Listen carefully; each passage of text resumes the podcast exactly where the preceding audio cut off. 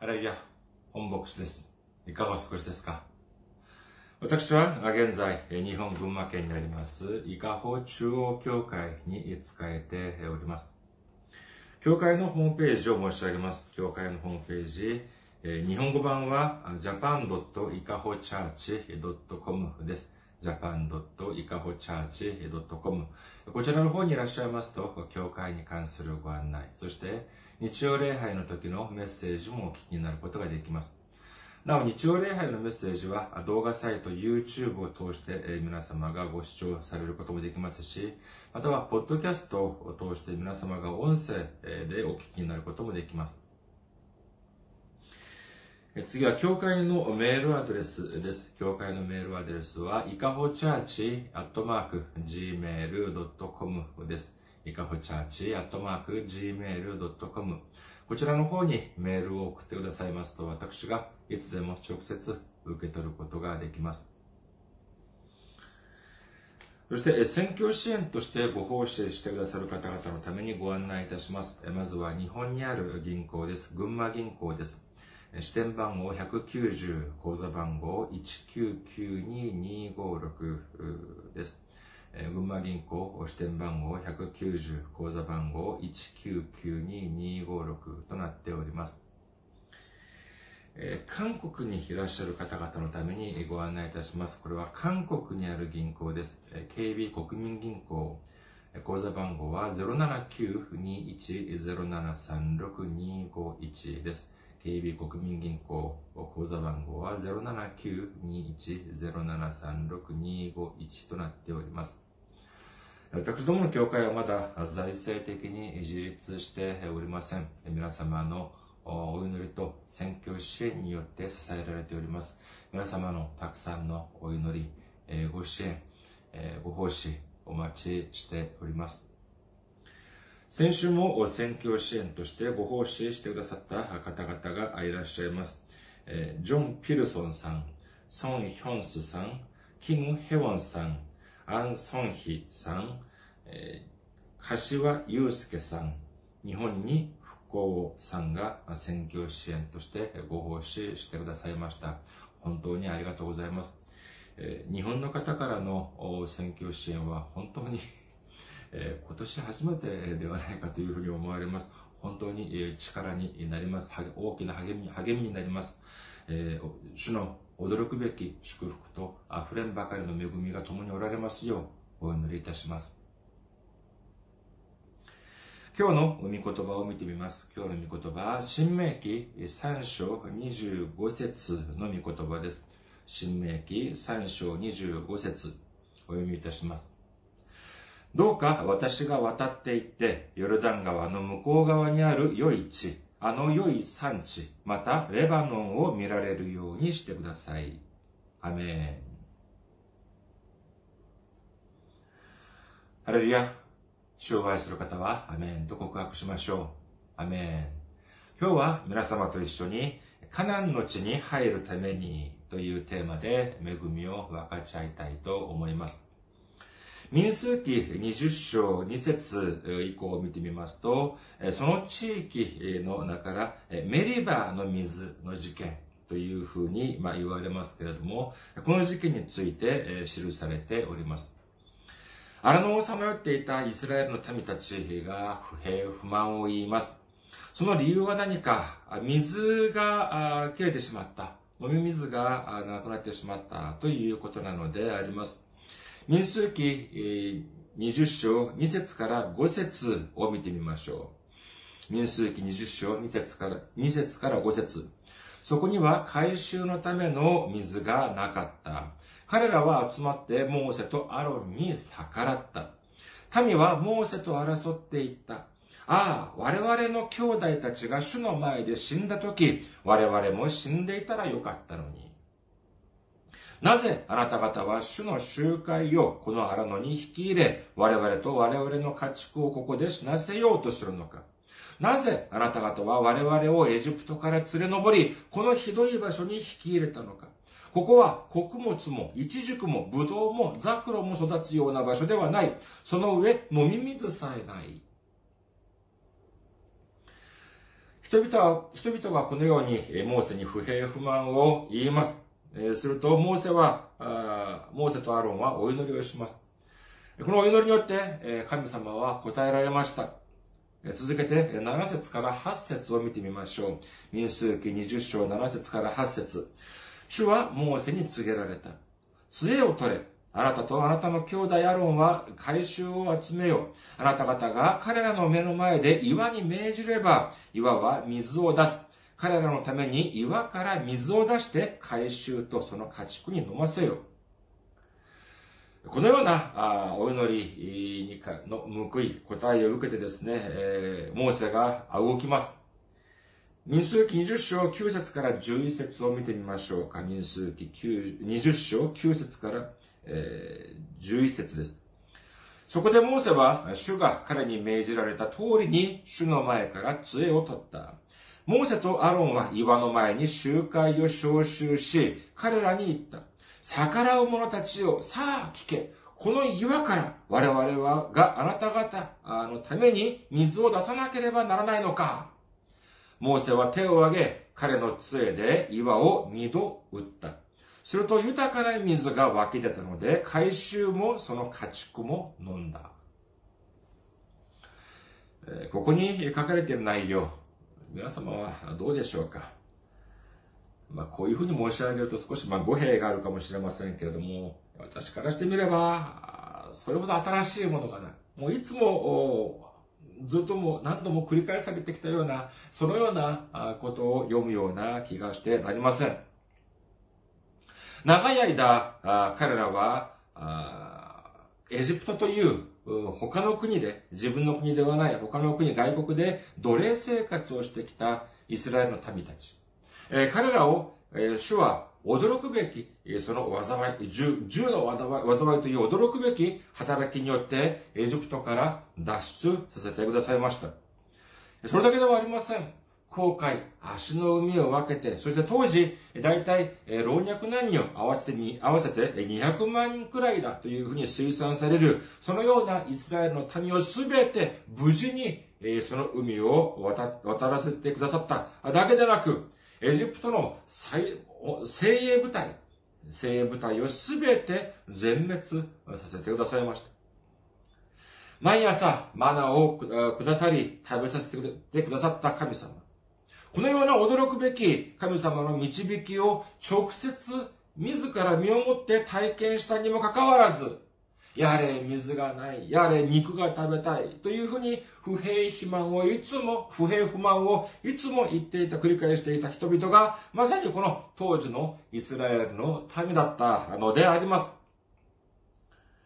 今あるもの、今主がくださったもの、その祝福を見ないで、それこそないものでなり、ないものばかりを見て、それに対して不平不満を言い、神様を恨み、そしてあまりにも簡単に神様を恨み、あまりにも簡単に彼らの指導者であるモーセを恨んだのであります。すると、その都度、モーセは神様にお祈りを捧げます。すると、神様は驚くべき働きによって、報いをくださいました。もう一度や二度のことではありません。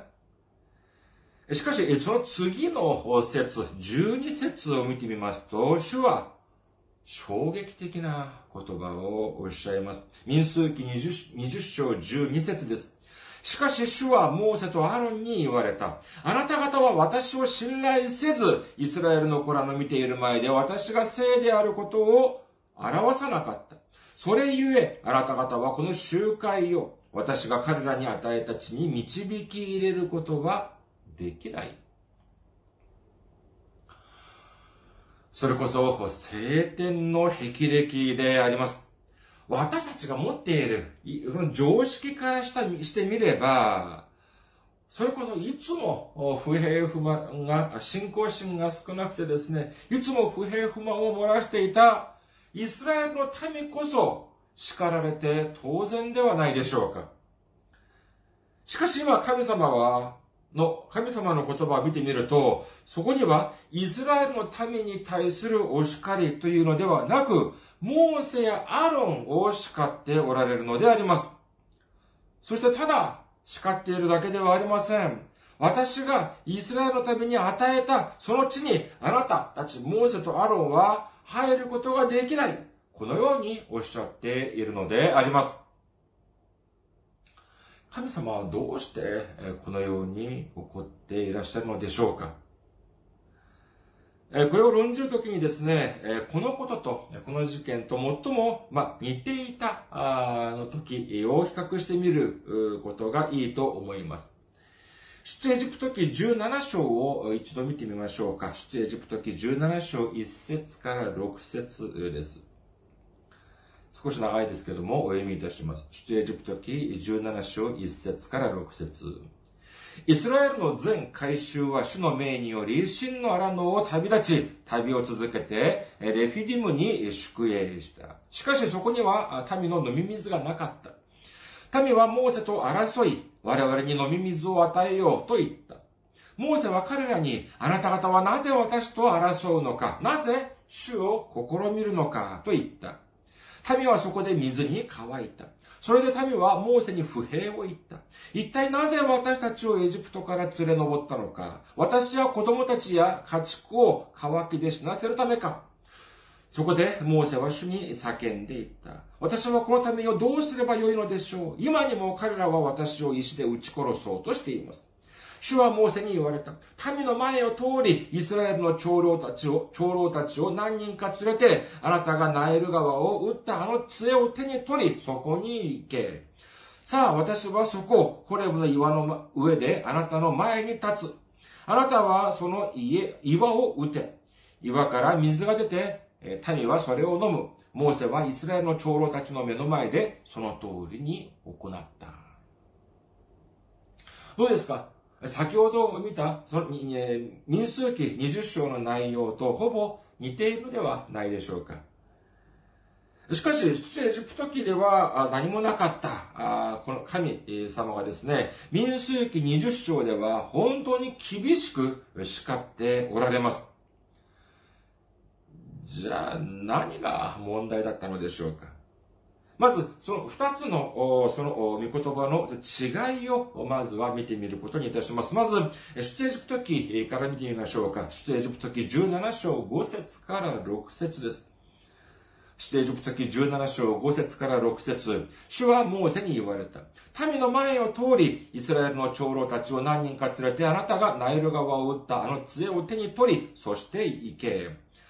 さあ、私はそこホレブの岩の上であなたの前に立つ。あなたはその岩を打て。岩から水が出て、民はそれを飲む。モーセはイスラエルの長老たちの目の前でその通りに行った。これは出エジプト記の御言葉です。次に民数記20章、7節から11節まで見てみましょうか。民数記20章、7節から11節主はモーセに告げて、主はモーセに告げられた。杖を取れ。あなたとあなたの兄弟アロンは回収を集めよ。あなた方が彼らの目の前で岩に命じれば、岩は水を出す。彼らのために岩から水を出して回収とその家畜に飲ませよ。そこでモーセは主が彼に命じられた通りに主の前から杖を取った。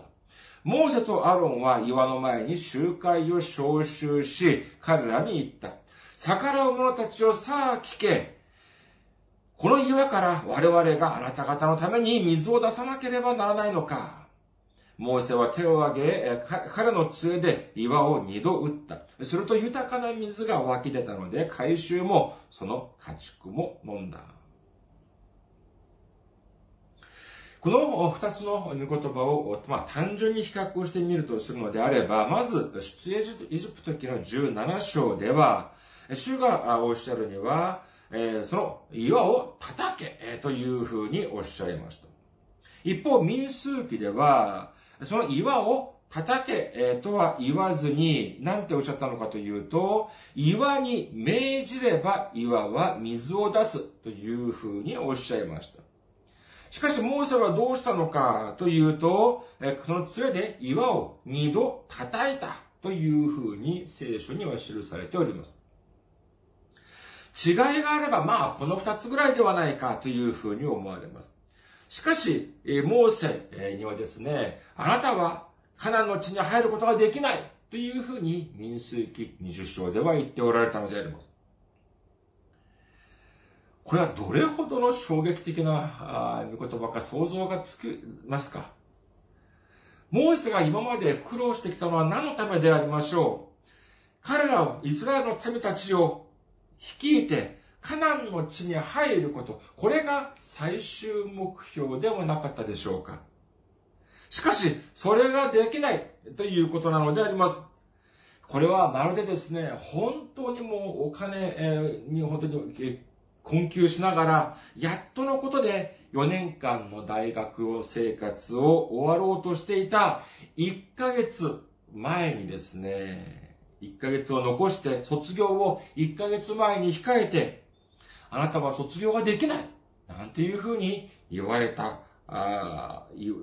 言われても、それは本当にもう衝撃的でしょう。すごいショックでしょう。しかし、4年、4年ではありません。40年間、40年間数々の苦労を重ねて、そして、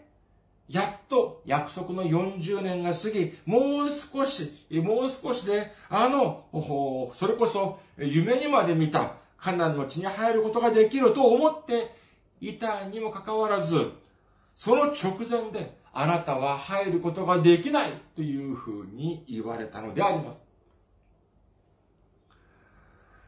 それでは一体モーセが何の過ちを、どんな大きな過ちを犯したのでありましょうか？岩を2回叩いたのがそれほど大きな過ちだったのでありましょうか？え、聖書にはですね、これについて、モーセがこれこれこの、このような、え、過ちを犯したので、カナンの地に入ることができなかったという明確な具体的な細かい答えが聖書にはどこにも書かれておりません。ですから長い間、この、この部分に関しても、まあ、進学者たちの間でいろいろ議論があってきたのであります。最も代表的な、まあ、その主張というのは何かというと、モーセがあ少し、まあ、ヒステリーを起こしたというので あります。事実はこれには、まあ結構共感もするのでありますけれども、民数記20章10節を見てみましょうか。もう一度見てみましょう。民数記20章10節ボムセとアロンは岩の前に集会を招集し、彼らに言った。逆らう者たちをさあ聞け。この岩から我々があなた方のために水を出さなければならないのか。これをですね、少しま砕けた言い方で言うとですね、この不届き者、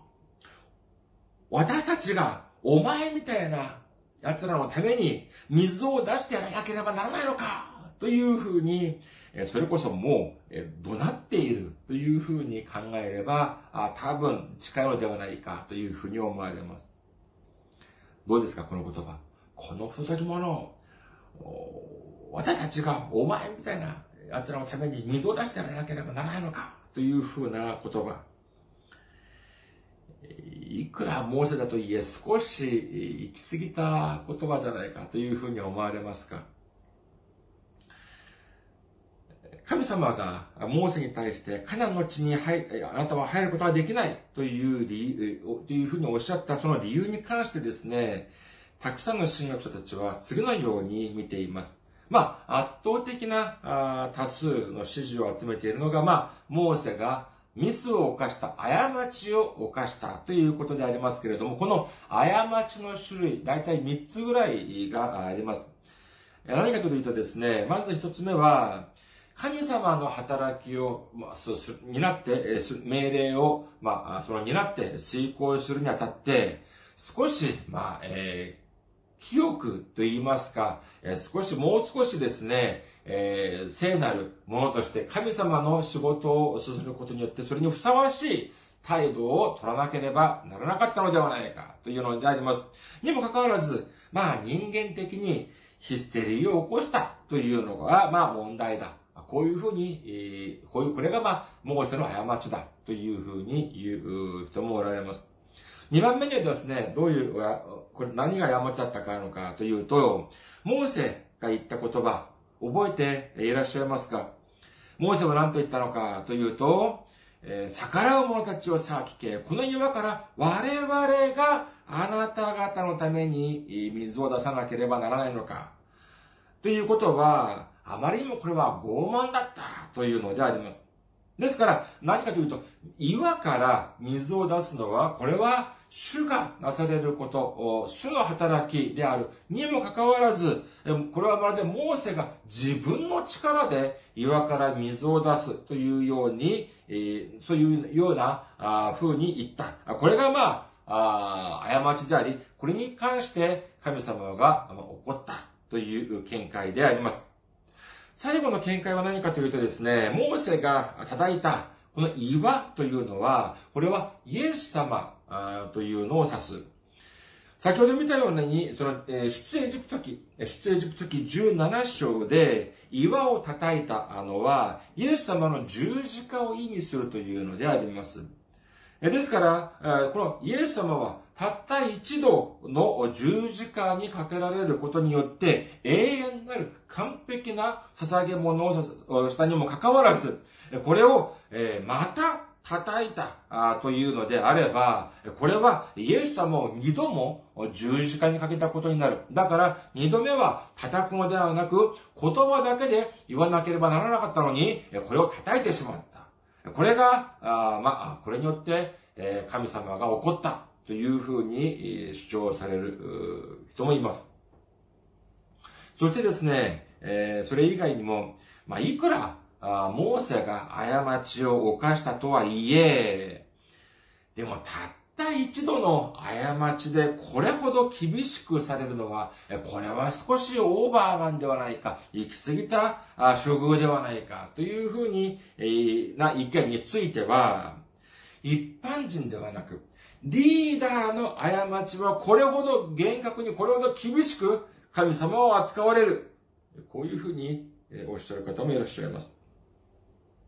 またある人はですね、こういうふうにもおっしゃったりします。神様はですね、このことがあるずっと前から、もう初めから、えモーセはカナンの地に、え入らせないということを決めておられたというふうにおっしゃる方もいらっしゃいます。その理由は何かというとですね、出エジプト記をした後、えー、すぐカナンの地に偵察隊を送ります。12名を送りますが、帰ってきた人たちの報告はどうでしたか？その、えー、二人、えー、その、えーフンネの子カレブとヌンの子ヨシュアは、もう今すぐにでもカナンの地を征服しようというふうに、えー、言ったにもかかわらず、残りの10人の偵察隊はどういうふうに言ったかというと、かなり悲観的な報告をしたのであります。私たちも到底、私たちはカナンの地を征服することができません。こういうふうに悲観的な、否定的な報告をしたわけであります。この報告を聞いた10人の報告を、その悲観的な、否定的な報告を聞いたイスラエルの民たちは、もう一晩中嘆き悲しむのであります。その時に、主はどういうふうにおっしゃったのかというと、その中の主がおっしゃった言葉の中で、民数記14章30節を見てみます。民数記14章30節フンネの子カレブと、ヌンの子ヨシュアの他は、お前たちを住まわせると私が誓った地に誰一人入ることはできない。これはまあ民数記14章でありますけれども、この民数記14章と民数記先ほど見た20章の間は、これは20 40年ものその開きがあります。ですから、もう40年も前に、ほら、もう主はエフンネの子カレブとヌンの子ヨシュアだけいらさせるというふうにおっしゃってるではないか。モーセはここに入ってはないではないかというふうにですね、言ってですね、神はもう40年もの前からモーセはカナの地に入らせないつもりであったというふうに主張される方もいらっしゃいます。まあ、このようなまあ意見、まあ、全部でなくても、まあ、ある意見は今まで、えー、いくつかの意見は今までお聞きになったこともあるのではないかと思われます。それでは皆さんはどうですか？私は、この時点でですね、少し、まあ、えー、モーセの弁護人になってみようかと思います。まあ、一つ一つ、まあ、見てみるとですね、モーセにはそれなりの理由があったように見受けられるのであります。まず、一番目の理由というのは何かというと、この事件があるすぐ前に彼には重大なことが起こっていました。民数記20章1節を見てみましょうか。民数記20章1節イスラエルの全回収は第1の月のにツインの荒野に入った。民はカデシュに留まった。ミリアムはそこで死んで葬られた。ここでミリアムというのは、モーゼの姉にあたる人物であります。これがあった時にですね、えー、その、この、荒野、これが起こったこと、まあ、このミリアムが亡くなったこの時期は、えー、荒野に出てきて、およそ40年ぐらいが経った時点だというふうに、まあ、神学者は見ておりますけれども、さあ、もうすぐ神様が約束された40年の荒野の生活が終わっ、終わりに、終わりが近づいた。とうとう、約束の地、土と蜜が流れるカナンの地に入る、その時期が迫ってきている。もう苦労が終わりだ。これからは本当に幸せが待っている。そういうふうに考えていた矢先、自分の兄弟、自分の姉が世の中、この世を去ってしまったのであります。亡くなってしまいました。おそらくモーセはとても大きな悲しみの中にいたというふうに思われます。そして2番目の理由は何かというと、先ほど出エジプト記17章と、そして今度の民数記20章の場合を見てみると、見てくれば似ています。内容は似ていますが、本当に内容は似ています。民たちに水がなくなりました。飲み水がありません。そしてみんな騒いでいます。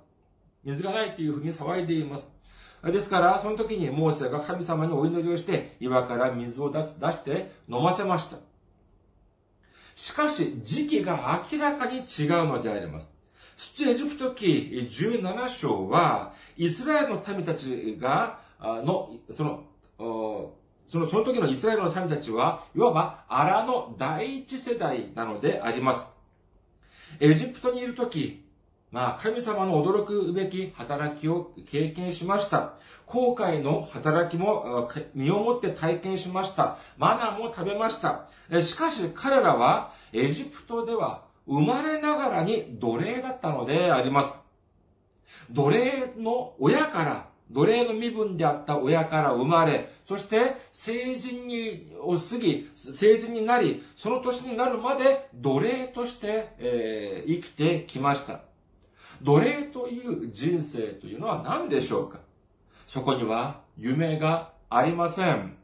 将来何をしよう？将来どんな人間になろうという、その人生の夢や希望が何もないのであります。ただ、主人に言われるまま、その仕事をして働いて、そしてそのまま死んでいく人生。これがまさしく奴隷としての人生だったのであります。このような人生を生きてきた彼らは、自ら何かをするという能力がまあ足りなかったでしょう。神様についても、なかなか知識がなかったかもしれません。そういう人たちを、あらの第一世代とするのであれば、まあ、彼らが神様に対して不平不満を漏らし、モーセに対しても不平不満を言ったとしても、ま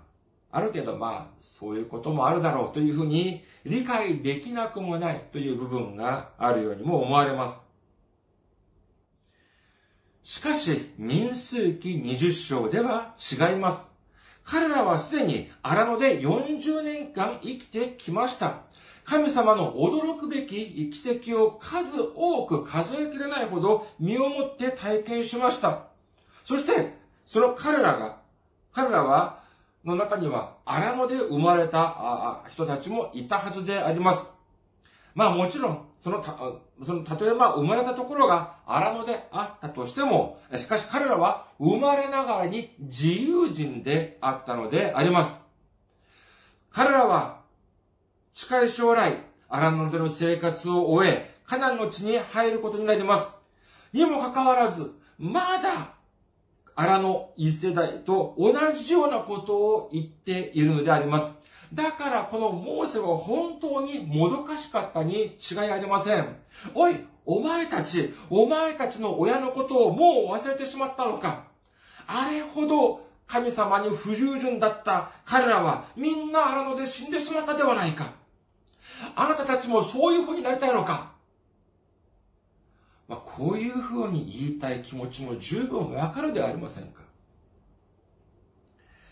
最後に、えー、まあ、その、最後の3番目の理由を、まあ、少し、まあ、付け加えるのであれば、いくらまあ、猛者だとしても、言葉が少し過ぎはしないか、というふうに思われるかもしれませんが、このモーセと、そしてアラの第二世代という彼らとは、年の差がかなりありました。当時、その、出エジプト期、出エジプトの、するときはですね、その時は、モーセの年は、御年80歳でありました。しかし、その、荒野世代、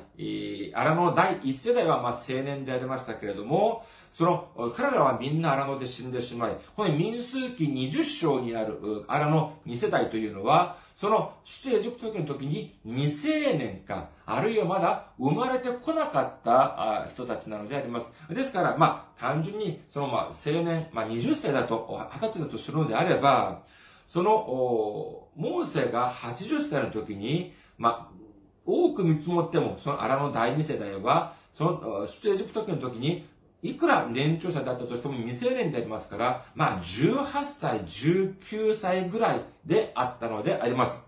つまり、その、アラの第二世代と、モーセはですね、いくら年が近くても、少なく見積もっても60歳の年の差があったのであります。ですから、まあ、もう当然、荒野で生まれた世代はもっと年の差があったのであります。ですから、その、まあ、モーセからしてみればですね、60歳年下、つまり、70歳の、ご老公からしてみれば、10歳の子供たちを見るような、そのような、本当に年の差があったのであります。まあ、このような状況を見てみますと、まあ、民数記20章で、まあ、モーセがですね、少し、えー、厳しいことを言ったとしても、これはそれほど、日には、非難に値はしないのではないかというふうに思われるのであります。別に人を殺めてもいませんし、叩いてもいません。だですから、それほど非難されるには、値しないしないのではないかというふうに思われますが、さあ、この点を考えてですね、さあ、既存の主張を見てみましょうか。一応、じゃあ、一旦じゃその岩がですね、えイエス様の十字架だという主張に関しては、これは私からしてみるとですね、え本当にそれこそ、え神学者たちのその小説じゃないかというふうに思われます。いや、聖書にはそのようなことはどこにも書かれていないのであります。そして、じゃあ当時、じゃあ家、じゃあそのモーセはその岩がイエス様だということを知って、じゃあその民数記20章では、あ、これはイエス様だから、叩いてはいけないということを、モーセはその時に知っていなければならなかったのかというのは、いや、これは少し飛躍が過ぎるのではないかというふうに思われます。次にですね、神様はもうすでに40年も前からモーセをカナンの地に入れさせないということを決めておられたという意見に関しましては、これもやはり同意しかねます。神様は、その民数記20章を見てみると、明らかにこのムリバの水の事件、そのものにそのものについておっしゃっているのであります。それで次にですね、えー、その、私たちはそのカナンの地というのはどういうものなのかということについて考えてみたいと思います。カナンの地、その、旧約聖書の時にですね、その特に、えー、モーセの時にですね、そのカナンの地というのはとても大きな意味を持っているのであります。これを何かというと、何よりも神様が私たちのために約束された祝福、私たちのために備えてくださった、その祝福の象徴だというふうに言えるのであります。罪の奴隷として生きてきた私たちの、私たちの人生から抜け出させてくださって、そして私たちのために備えてくださった父と蜜が流れる約束の地こそが救いであるというふうに私たちは考えることができるのであります。もちろん、神様のその働きをするときには、それ相応の、まあ、振る舞いというのをしなければなりません。なのに、ここでヒステリーを起こしたとか、これは少し、まあ、えー、非難、その、まあ、怒られても仕方がない部分があるかもしれません。いや、それにしても、このたった一度の、この過ちで、神様はカナンの地に入ることができない。そこまでされたでしょうか？されたのだろうか？というような疑問を私はこの拭い去ることが、払拭することができませんでした。本当にそうなのかなという疑問は残っていたのであります。そして先ほど申し上げましたように、モーセにもそれなりの理由があったではありませんか？考えてみてください。ダビデ王も失敗をして、過ちを犯しているのであります。そして何よりも、私たち自身も、どれほどたくさんの過ちを繰り返してきたのでありましょうか。それでは、私たちは、じゃあリーダーではないから、私たちは OK。しかし、じゃあリー、モーセはリーダーだから、一度の過ちでも許されない。というのであれば、じゃあ、一度の過ちも許されないそのリーダーは、じゃあどこからなのかっていう風な話になると、これはどこにも明確な答えというのはないのであります。このようにですね、本当に、えー、がんじがらめになった時、えー、本当に、えー、はどういうふうにしなければならないでしょうか。聖書の御言葉で、えー、わからなくなった時にですね、私たちはどこに行けば戻らなければならないのかというと、まさしく聖書に戻らなければならないのであります。聖書に書かれていないものをですね、それに関して解釈しようと躍起になるのではなく、聖書に書かれている本文から私たちがえ詳しく読んでみる必要があるのであります。さあ、今から民数記20章7節から12節までをもう一度お読みいたします。国語の時間とかですね、試験を見てみると、見ますと、このような読解問題というのがあります。本文を読んで質問に答えなさいというような問題がありますけれども、さあ、今からお読み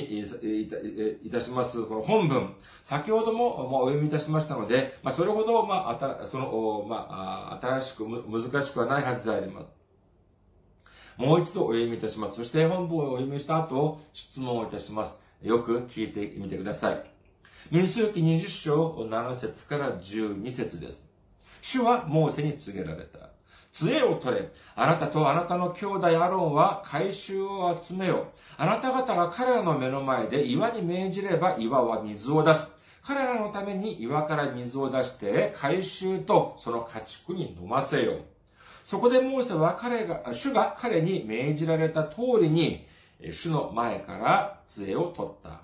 モーセとアロンは岩の前に集会を召集し、彼らに言った。逆らう者たちをさあ聞け。この岩から我々があなた方のために水を出さなければならないのか。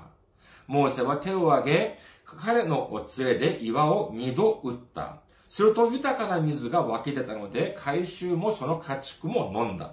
しかし、主はモーセとアロンに言われた。あなた方は私を信頼せず、イスラエルの子らの見ている前で私が聖であることを表さなかった。それゆえあなた方はこの集会を私が彼らに与えた地に導き入れることはできない。さあ、注意深くお聞きになったでしょうか。それでは、これから質問をいたします。このことについて主はとても厳しく、とても怒りました。それでは、神様がお怒りになった原因は誰にあったのでしょうか ?1 番、モーセとアロン。2番、イスラエルの民。どうですか？これは12節の御言葉を見ると明らかになります。民数記20章12節しかし、主はモーセとアロンに言われた。あなた方は私を信頼せず、イスラエルの子らの見ている前で私が聖であることを表さなかった。それゆえ、あなた方はこの集会を私が彼らに与えたちに導き入れることはできない。ここで問題がある人は誰かというと、あなた方というふうにおっしゃいます。ここであなた方とは誰を指しているのでありましょうかそうです。明らかにこれはモーセとアランを指しているのであります。まあ、彼らがヒステリーを起こしたのが問題なのか、あるいは彼らが二度杖を叩いたのが問題なのかというのは、これは聖書に明確に記されてされていないから、この問題はまさておいたとしても、根本的な過ちはあなた方、つまりモーセとアロンにあるというふうに神様は明らかにおっしゃっているのであります。しかしですね、後になってモーセがイスラエルの民たちに言っている言葉、何というふうに言っていると思われますか？モーセがイスラエルの民たちにですね、この部分に関して言っていることを聞くととても興味深い点を見つけることができます。新明記3章23節から27節であります。新明記3章23節から27節神、主よ、あなたはあなたの偉大さとあなたの力強い見てをこのしぼめに、えー、示し、えー、始められました。あなたの技、あなたの力ある技のようなことができる神が天あるいは地にいるでしょうかどうか私が渡っていって、ヨルダン川の向こう側にある良い地、あの良い産地、またレバノンを見られるようにしてください。しかし、主はあなた方のゆえに私に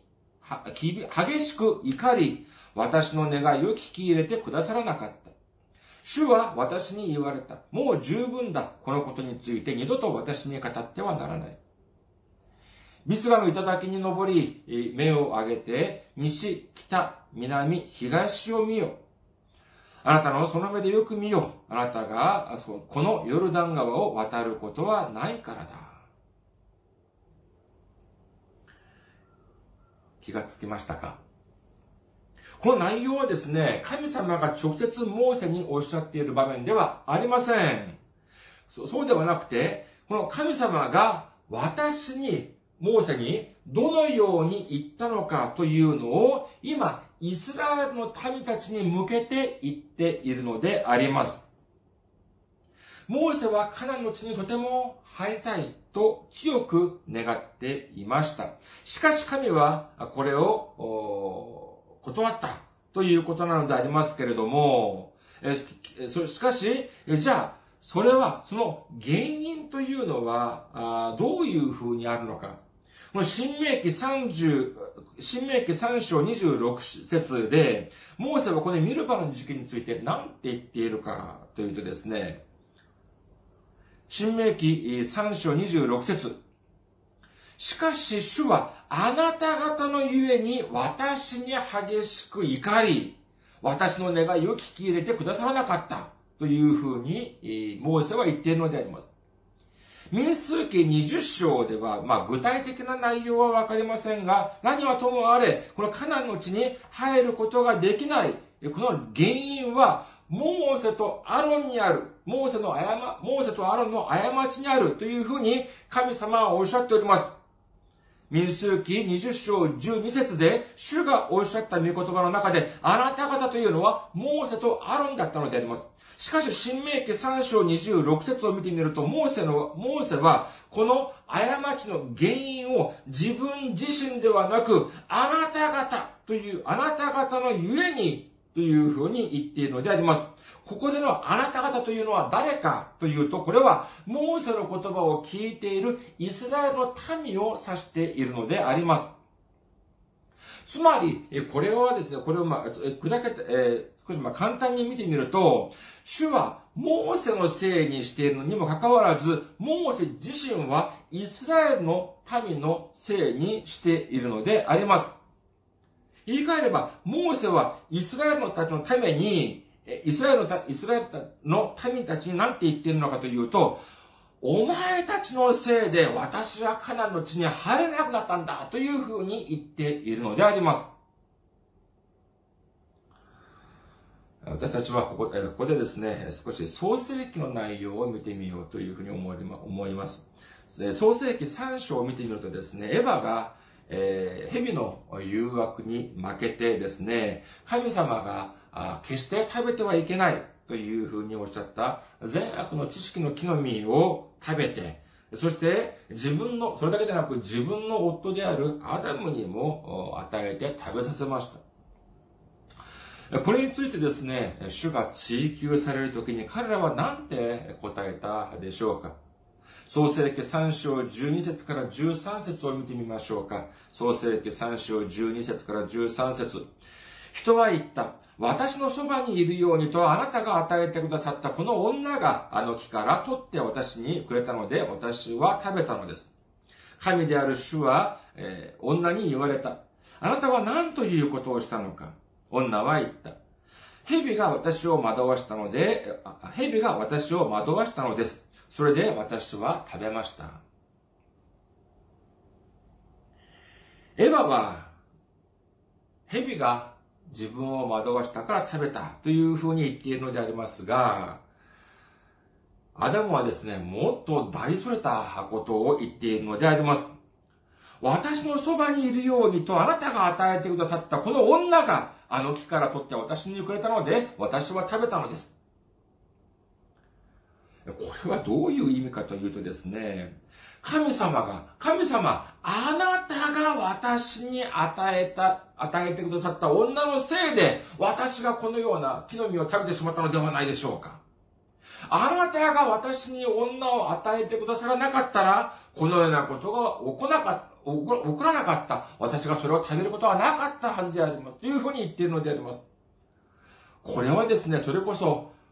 その、エヴァのせいにしているだけでなく、神様のせいにもしているのであります。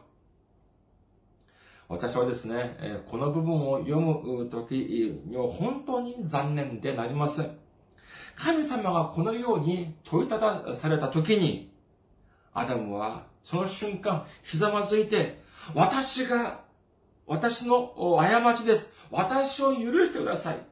というふうに言ったのであれば、どれほど良かったか、というふうに思えてならないのであります。私たちは忘れてはなりません。神様は思い直される神様なのであります。エレミア書26章13節さあ今、あなた方の生き方と行いを改め、あなた方の神、主の御声に聞き従いなさい。そうすれば、主もあなた方に語った災いを思い直されます。ヨエル書2章 ,2 章13節衣ではなくあなた方の心を引き裂け、あなた方の神、主に立ち返れ。主は情け深く憐れみ深い。怒るに、怒るのに遅く、恵み豊かで災いを思い直してくださる。ヨナ書3章10節彼らは、神は彼らの行いを、すなわち彼らが悪の道から立ち返ったのをご覧になった。そして、神は彼らに下すといった災いを思い直し、それを行われなかった。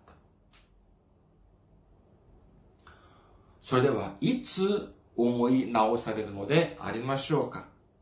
そうです。私たちが悔い改め、そして悪から遠ざかった時に、神様に戻って、神様の身元に戻ってきた時に、神は私たちに災いを備え、災いを備えてくださっていたにもかかわらず、災いを予定したいたにもかかわらず、それを思い直される神様であるということを信じる皆様であることをお祈りいたします。モーセが一度でももし一度でも主の見舞いで自分の過ちを悔い改めていたのであれば、もしかしたら、主は、それまで断っておられた、それまで退け、退けておられた、カナンの地に至る門を、モーセにも開けたかも、開けられたかもしれません。しかし最後までモーセはそのような、モーセからそのような悔い改めが出てくることはありませんでした。そして結局彼は、カナンの地を踏むことができず、亡くなっていったのであります。皆さん、いつまで他の人のせいにするつもりでありますか？それ以前に私たちが先に主の見舞いに悔い改めなければなりません。反省しなければなりません。許しを請わなければなりません。そうすると、主は閉ざされていた門を開けてくださいます。私たちが悔い改めて、そして主に戻ってくる、その瞬間、固く閉ざされていた、父と蜜の流れる地、私たちのために備えてくださった約束の地、祝福の地に至る門が、大きく開かれるということを信じる皆様であることをお祈りいたします。私たちが悔い改めて、そして私たちが低くなり、そして私たちのために主が備えてくださった祝福をすべて受けることができる皆様であらんことをお祈りいたします。ありがとうございます。また来週お会いしましょう。